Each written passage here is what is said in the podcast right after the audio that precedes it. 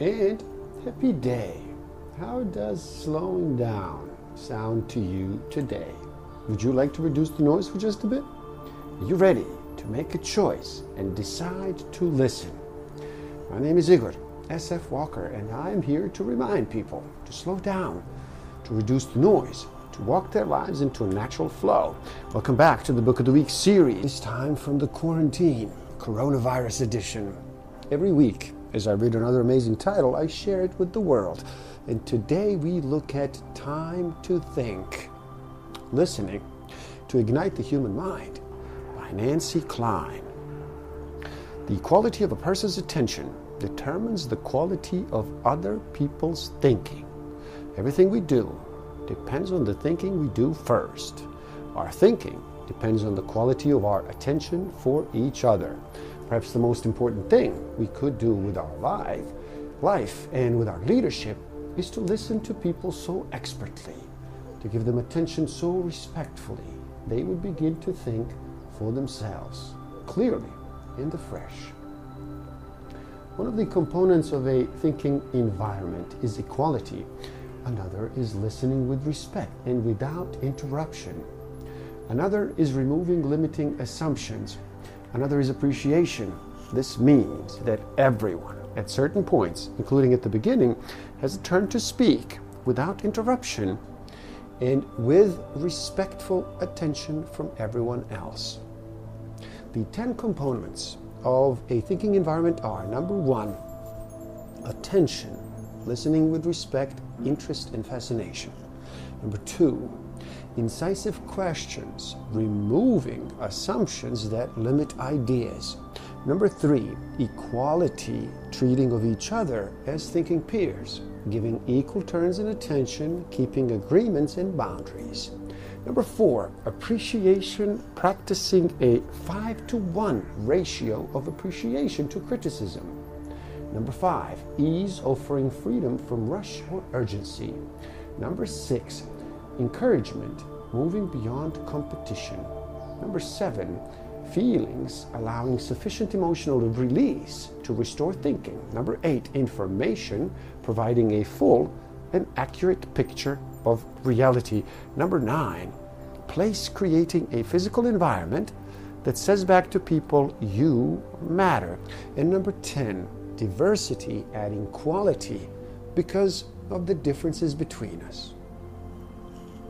The best questions for thinking, if you really stop and notice, are not tense, they're gentle, they're quiet, they are unrushed. They're stimulating but not competitive. They are encouraging.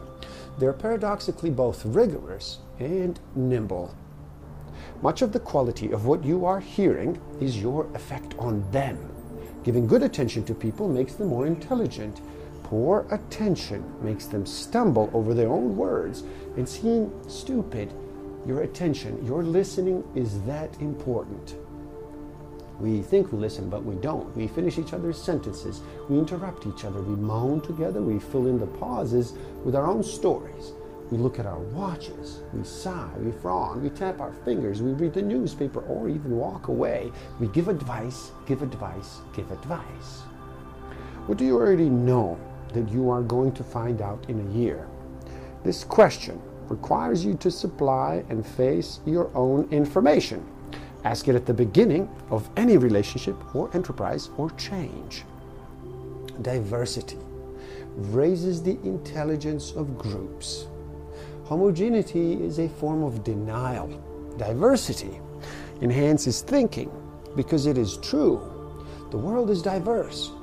But because diversity, the differences between groups, is still the excuse for discrimination, disempowerment, and even genocide, we have been thought to hate or to deny our differences rather than to welcome them. Our differences are real and they're good. And to think well about almost any topic, we need to be in as real and therefore as diverse a setting as possible. The mind works best in the presence of reality. It spontaneously scores for facts. Conversely, the mind seems to lose its edge when having to work in pretense, in denial, or fabrication. And homogeneity, when you think about it, is a form of denial. It is a form of pretense to say by your group composition that the world is all the same is a lie. Diversity, on the other hand, is the truth. It is a thinking enhancer because it frees the mind of the two sorts of limiting assumptions that the dominant group is superior, and so everyone should be thinking like them that because the dominant group is superior, it should have power over others. Come on. We know better. Let's be better. Let's do better. And let's have better as well. Please do help out. It is easy. Simply like this video so more people can enjoy. Share it too and spread the word.